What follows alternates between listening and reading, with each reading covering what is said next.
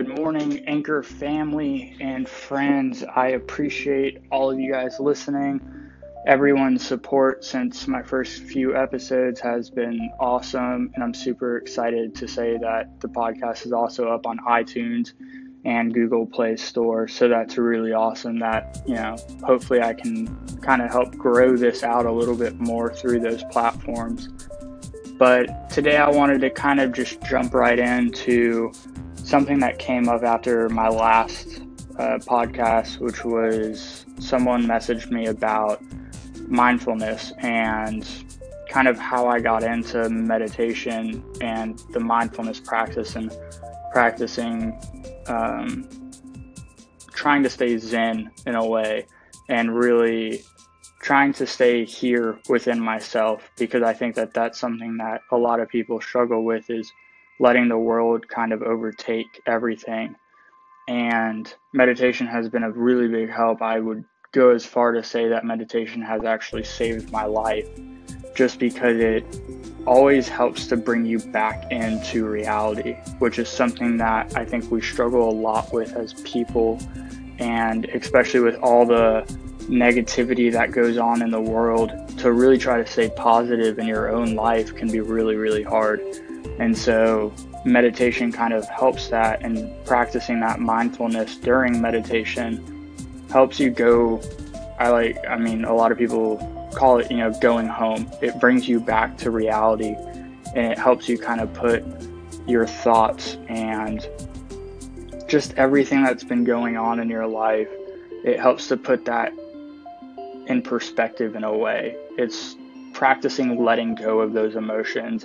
And so that's kind of why I really think that it's helped me as much as it has, is because when there's so much going on, especially for me at 19 to be where I am and to have everything that's gone on in my life go on, you know, there's a lot of pros and cons that goes with it, right? There's a lot of really awesome things that's come through my life, but at the same time, the only reason I'm here is because I went through the things that I had to go through to make myself a stronger person, which today I can recognize, but in those moments, even, you know, two days ago when it seemed, you know, all dark and everything seemed like it just couldn't get better.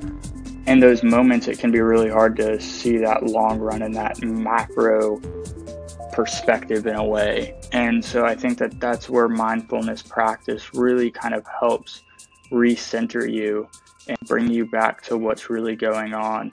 I like the Zen practice and, you know, Zen mindset as well, just because I think that it helps you as a person understand that there's so much more in this world than what we understand and how little everything really matters. In fact, everything is really nothing, which if you've practiced Zen, that kind of makes more sense. So, but if you haven't, then you're probably confused and we'll move on from it. But I really would encourage, you know, anyone who's struggling with any emotion that they feel is holding them back from being genuinely happy with their life to really take a minute and look at taking meditation seriously.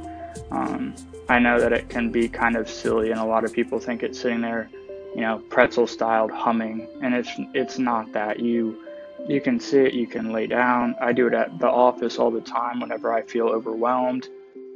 There's a lot of really easy ways that you can practice mindfulness and bring yourself back to reality and put everything into perspective.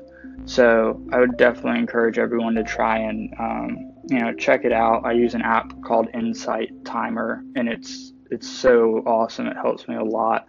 Um, so I would highly encourage everyone to take a minute and check that out if you feel like you really lost perspective on life and need that remotivation to keep going but I think that that's something that everyone can really benefit from. Even if you're, you know, totally happy, I think that there's always something that can be better. And mindfulness is about finding what that is.